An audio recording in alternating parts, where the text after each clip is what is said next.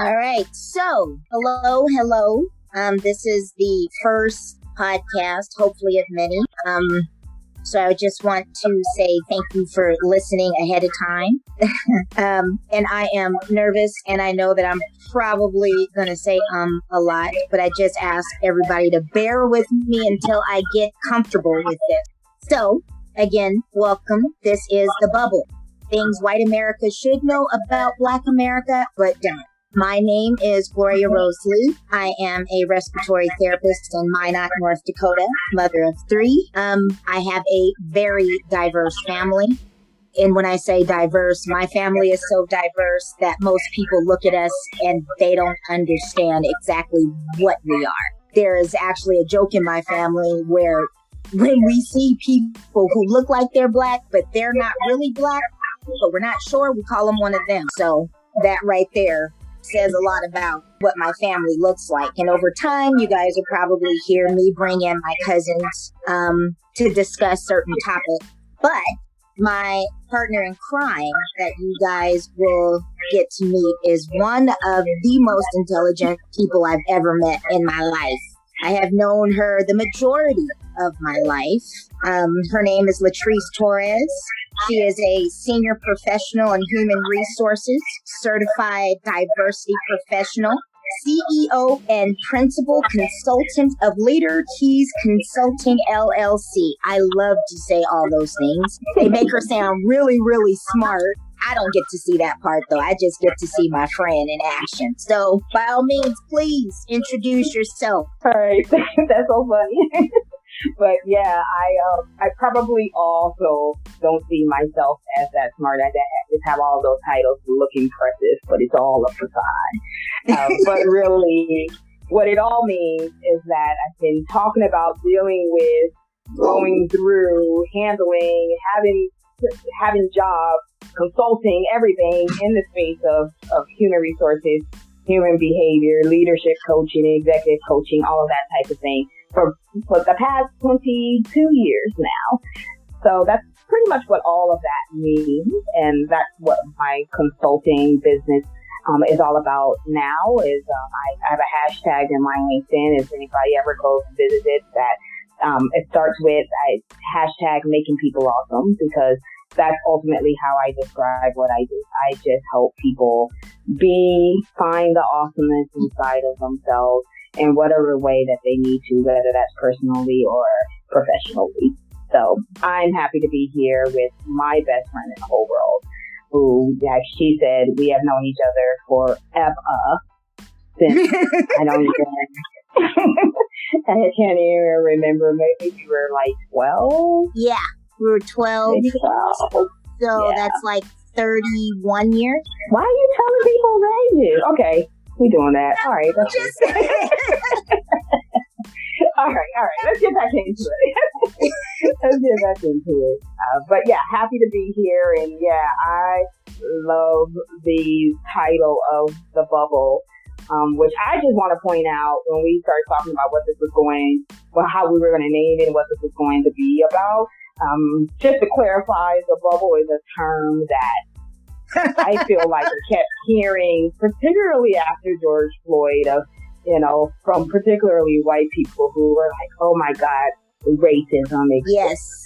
I feel like I've been living in a bubble, you know, and so I kept hearing that all the time, and like every person who accidentally said the N word or accidentally did some racist stuff, um, they would say, "Well, I was living in a bubble." So yes. I just thought that it would be a good thing for us to explore. So thanks for having me. And and the thing is, is that the bubble, the bubble encompasses so much. Um, so since we, since you were saying, you know, where we got the term or the the title, I think it was when we were talking about what actually drove me to even start this, which was, you know, mental health. We wanted to let or deal with issues that that are prevalent in black community and the things that we talk about privately, you know, like colorism, mm-hmm. like difference in socioeconomic statuses, college, black excellence. You know, I, I gave Latrice a list one time. She was like, no, no, no, no. We need to bring this down a little bit because I have wild ideas and I usually run with them. I, mm-hmm. yeah. So I think that the bubble was important because like Latrice said that, you know, a lot of white people were coming to her and saying, well, I was living in a bubble, but we knew that you were living in a bubble that and and and that bubble was your privilege. You didn't have to be responsible. You didn't have to want to know. And we had a whole year of COVID where everybody was just glued to the internet and their phone, and they're like, "Wait a minute, this is really happening in America." Yeah, I, I won't even I, I, won't even begin to, to touch on what happened down in Mexico with the babies, but that's neither here nor there right now. No, that's a whole other topic. Mental health. Yeah, mental health. And this is what we'll do. So this, this is what you can come to expect that we'll, we'll talk about one thing. We might start talking. We don't know, know where we're exactly going, um, or have a clear, clear goal in mind of where the conversation is going to go. Uh, the point of this podcast is just so that we just have the conversation. And I think a lot of people have been saying that, but I don't know if, how many people really have know how to go about doing that.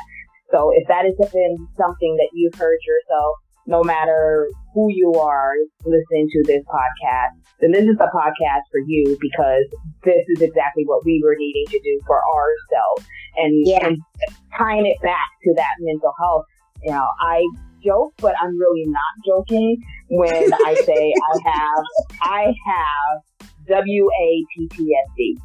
For those of you who do not know what that is, that is White America PTSD. You know what the PTSD stands for.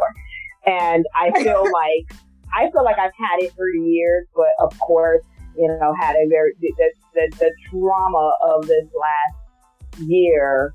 I think just I, I, I don't know. I think it just unlocked it to an extent that even I could not get control in my arms around. And admittedly, I don't think I still have. I know I have. I know I have. I know.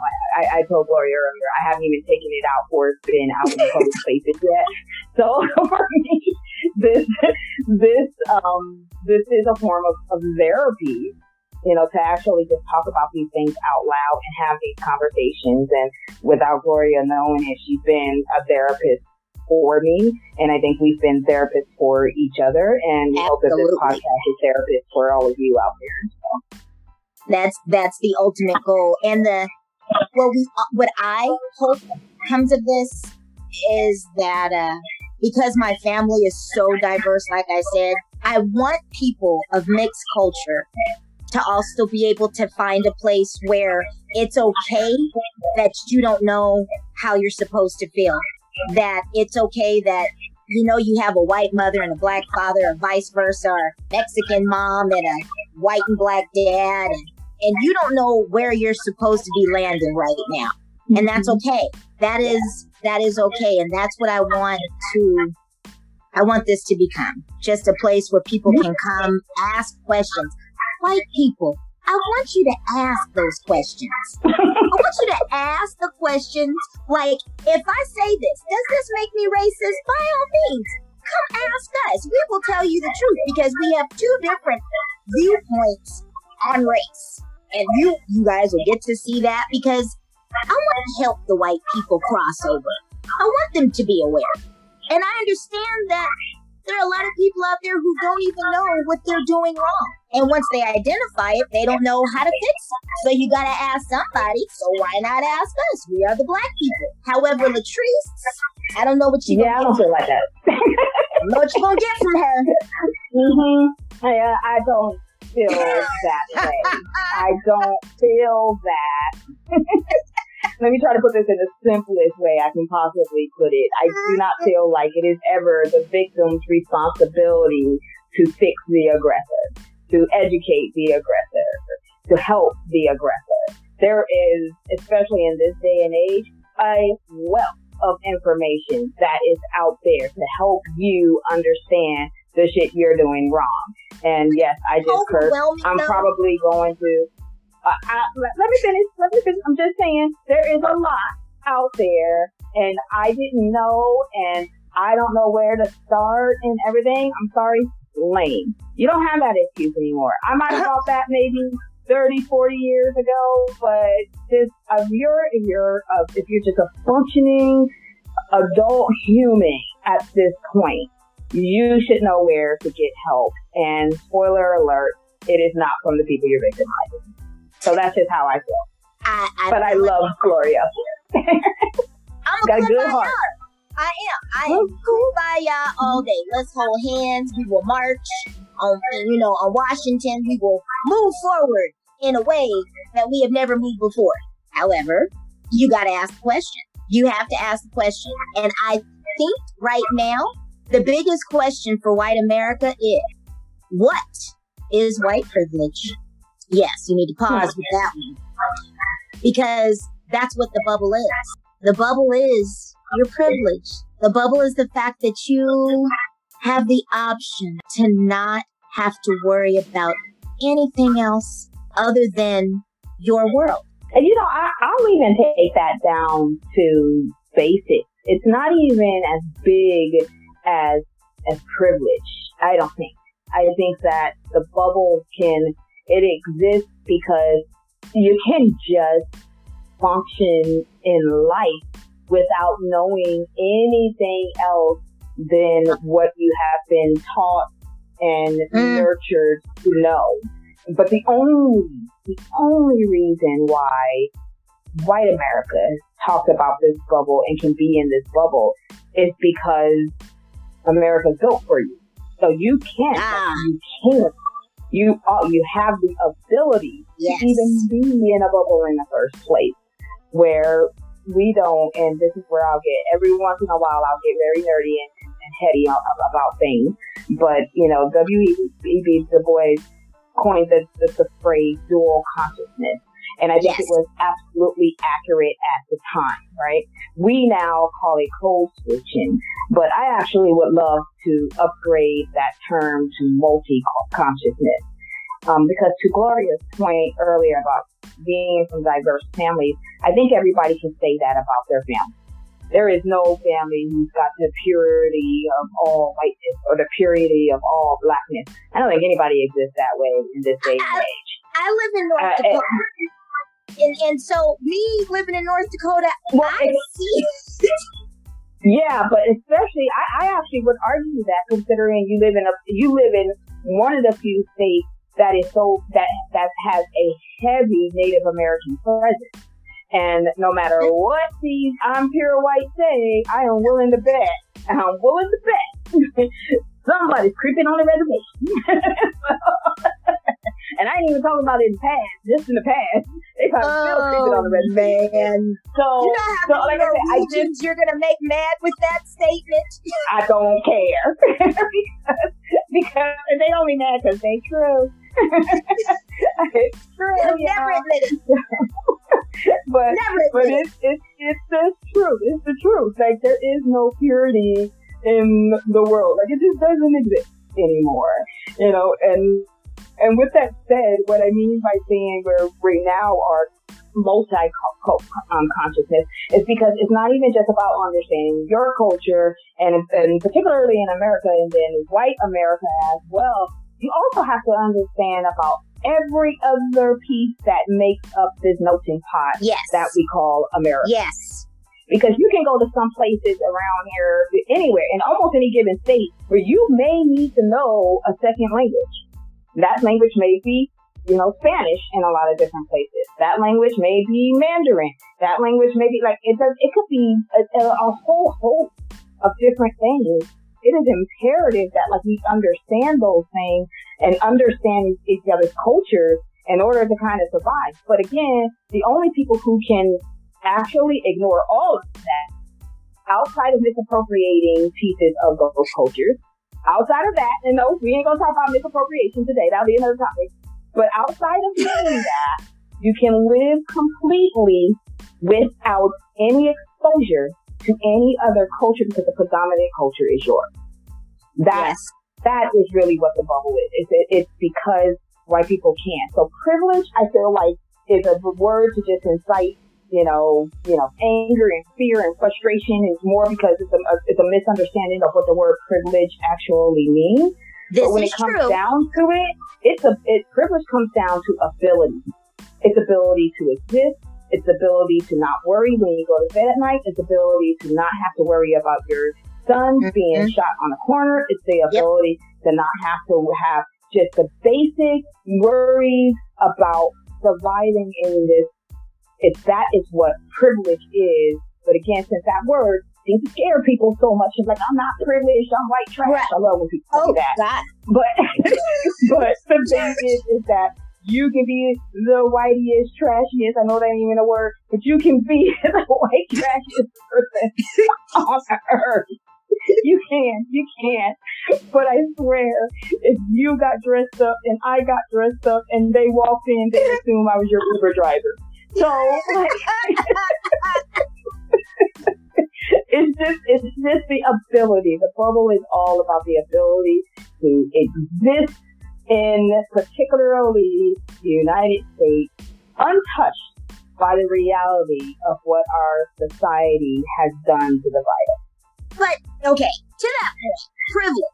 I would be interested in knowing why. Once black people have broken down what we mean when we use the phrase right white privilege, I want to know why it incites some sort of anger. Like you tell like Yeah. like somebody who I know. You had a basic upbringing, you know, you did you weren't rich, your parents both went to work, so on and so forth. It's not like you had you were born with a silver spoon in your mouth. I get that. But what I'm Mhm. saying is is that your race has afforded you things. Why is why I want to know why that is so difficult for white people to hear. because they don't they don't know the other side of it. So it's not that it's difficult; they just fear that there's something that they actually don't know about. That's really it. When you when you pull back all of these other like everything, it doesn't matter what word you put on this. I think unconscious bias. And the first thing that I do when I get into that classroom is that I nullify the word bias because one, if I say that, nobody, if I say who's biased in here, nobody's going to raise their hand because they don't like that word. I might as well call you racist, right? So nobody wants to admit And nobody wants that. right? They don't want to back that, like, just like privilege. They don't want to, they don't want to get privilege. That's why I don't like the word privilege. That's why I use the word ability or able. A lot of the times we just get caught up in semantics and some of the words that just come with negative connotation because Yeah. even the word bias, we just assume that there's a negative to the word bias. But if I was walking down the street at night and all the street lights were out on one side of the street, I'm probably going to cross over to the street that has the light because I don't want to walk in the dark, right? It is my preference. It's my, I am biased, right, about my safety. And that is not a bad thing, right? I No. prefer lemon over lime. I'm biased. I just like my lemons, right? Like it just so bias doesn't always have to be like this negative thing, but but its connotation, the way we have in society, like use the term and just basically put this hard label on it, then it scares people off. So a lot of the times we just the the, the thing is, is that we kind of got to remove ourselves from what the word and then get to the meaning of it. So if I'm going to talk to a white person about white privilege, I'm probably not going to use the term white privilege. I'm probably going to use terms like your ability to be able to move freely.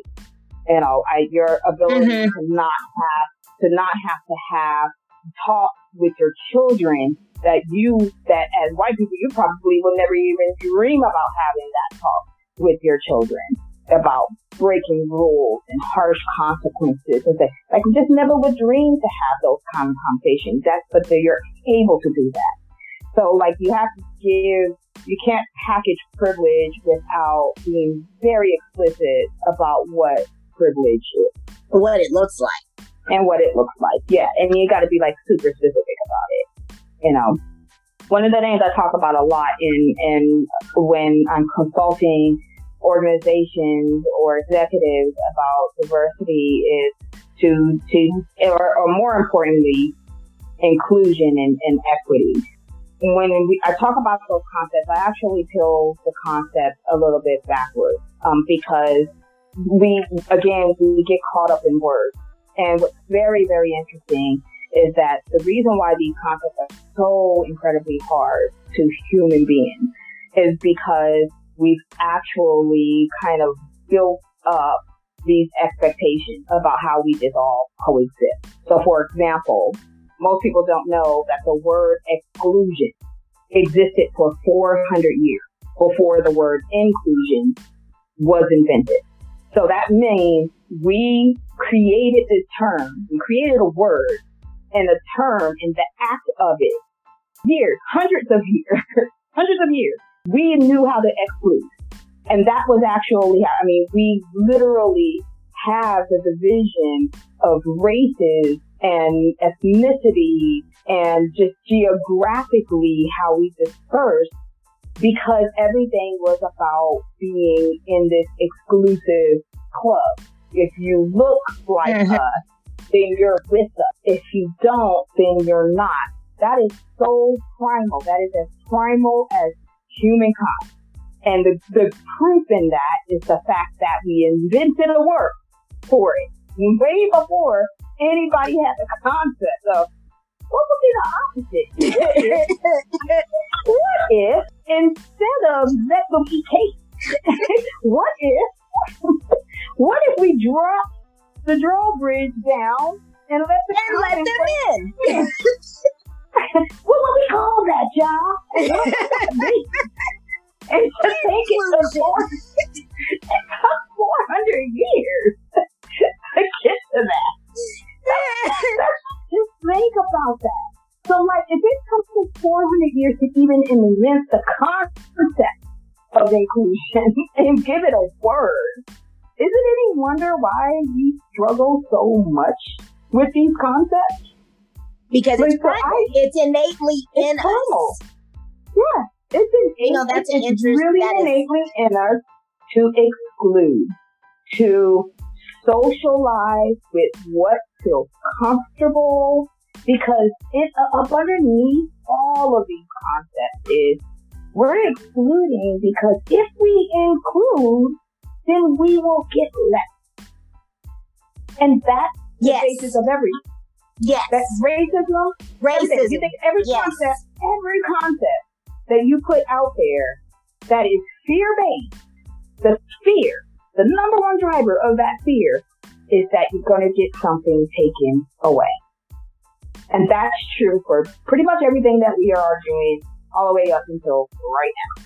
Well, and, and, and so, it's so funny because I was I was watching something on MSNBC or one of the channels, and they were actually saying that if we could actually mobilize, you know, the black community and other minority communities, you know, how much more money we would actually have in the United States. If you allow for jobs and you allow for education, you can create an economy that is strong. And if we keep excluding and we don't address some of these issues, you know, and, and thinking that, especially when it comes to racism, especially thinking that I can't give you the chance because if I give you the chance, it's going to take away from my kid, you know, and I know there are a lot of, actually, I'm going to sidebar this. I know that there are a lot of white people out there who are saying that their kids can't get grants because they're white. I mm-hmm. hear that a lot. And mm-hmm. so when I say that if we include and we mobilize and we and we and we start increasing the equity in these minority communities, it shouldn't take away from white community. Because at the end of the day, I, I feel we all want to be one community.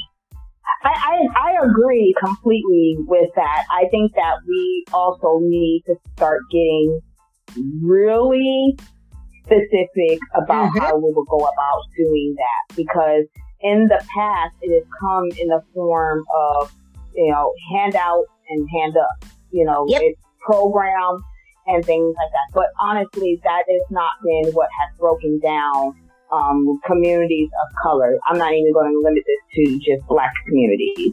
Um, it is especially unique in black communities, but I think this is across um, all, all, communities of color. Absolutely. And it really, and, and when people say all the time, and I know we'll have this as a conversation in a future podcast, but when people say things like, you know, institutional racism and, mm-hmm. and, and fixing Systemic. the system, right? Systemic, you know, issues. Okay. We all say those things, but the problem is, is that a lot of the time people aren't willing to put in the actual work that needs to get done in order to address the root causes of yes. those systems themselves, which means you have to attack the, the beginning of the system. You can't jump into the middle of the system, um, i.e. different programs and things like that. You can't have, you know, you, you can't put programs and grants and, and stuff in place. Yeah. So, for instance, uh, for instance, you know, there are these companies out there who are like, okay, to help with the housing disparity and communities of color, we're going to waive broker fees and we're going to make it easier to to get loans and yeah. everything. Here's the problem with that. I knew where you were going with this. People in communities of color, they are not educated about what yeah. generational wealth is, how you would go through any of those processes, what and or what things you would need to do in order to also help yourself in order to put you in the right position to that. So that means so that you can buy right things like that. So like we're not we skipped all of that. We skipped like getting everybody educated. The fundamentals. Like the fundamentals. And we're like, we're gonna throw some money at it. And then and, and then like five years later, they'll be like, mm, my program didn't work. Nobody took advantage of it. Or nobody qualified for it, or we uh-huh. got them uh-huh. all the way through it, and then we couldn't get get them a, a bank to loan them, or you know, or they defaulted because they don't know shit about actually saving money or anything about finances, yeah. right? So, so that's the problem. Like I feel like you know, and I'll rant on this all day, and like I say, we'll save it for some future podcasts, but it, it we have to get better at demanding solutions and executing them at the root cause, which guess what, everybody? That means you're not going to have this beautiful metric about how much you accomplish at the end of the year. It may be two years, it may be three years, it may be five, it may be 10 years before you actually see the result of the yes. right work. Of the right. But it's better than, yeah, it's better than two or three, five years later and the whole program is gone because it failed because you didn't address the right thing. Well, here's as far as like what I see locally, like mm-hmm. the oil field. When the oil boom was going and and people were, you know, making all this money and a lot of people, a lot of Native Americans, because they had oil on their land, got a lot of money. But when they got all that money, they didn't know what to do with they were given, and, and I don't mean that in a disrespectful way. I mean a lot of a lot of people went out and they bought cars or they, you know, bought three or four. Uh, oh my God, the ATVs. They uh-huh. just the things that they would go out and buy, right? Yeah. Basically, nothing that's going to help build wealth. Nothing that's going to build wealth. nothing that's going to right. secure them. Nothing that is going to move them and that is a prime example. That is a perfect example of what's going on, not just on the reservations, but you know, uh, in the inner cities. You can't get somebody to buy a house if one, you have to give them the job. Well, how are they going right. to get the job? Well, they need the education. Well, how are they going to get the education? So when you when we're talking about the root problem, the root problem is how are you going to give how are you going to create something that is going to sustain itself for generations? Mm-hmm. Right. It's and and it's given its its education, its opportunity. Right. And, and education is huge because education mm-hmm. without the edge and, and a lot of people are like well not everybody can go to a four-year college fine there's two years. There's community. There's there's uh, technical. Tech, there's that's it. Mentoring. There's mentoring. There's all kinds. There's building yep. each other up. There's all, and I, and I will always say and preach this until the end of time. There's a such thing that we've all forgotten about, which is called community. Yes. And we have all just forgotten to be a community. It used to be that one person will go to school, come back and teach everybody else, right? Like that's how in the way back when that was actually how people were learning and growing because everybody didn't have the opportunity to go and yeah. go to school. They had to they had to go to work to to feed. And when I say they had to go to work, I'm talking about eight, nine, ten year olds had to work to feed their yeah. families. right? And they couldn't go to school. So yeah, in the field. So like it yeah. used to be that we're just so tight knit as communities that that was the way that we actually built each other up. But again, the, the concept of community is, is gone. And, and again, not everybody's going to be able to afford the things for all different types of reasons. But what we all can afford is to be there for each other. Yes. We can all afford to take, like, up here, I think it was like 2011 when we had a flood, right? Mm-hmm. And that was no, I'll I'll even take it. I'll even do something even more personal. So my son, his apartment caught on fire, and I was at work that night at the hospital. So I had to call the charge nurse. I had to call all the charge. I had to call the house supervisor and all the charge nurses on the floors and say, "Hey, I'm gonna step away for a second. House supervisor knows. Um, this person has my pager, okay? Because I had to go pick up my son, which was around the corner from my job.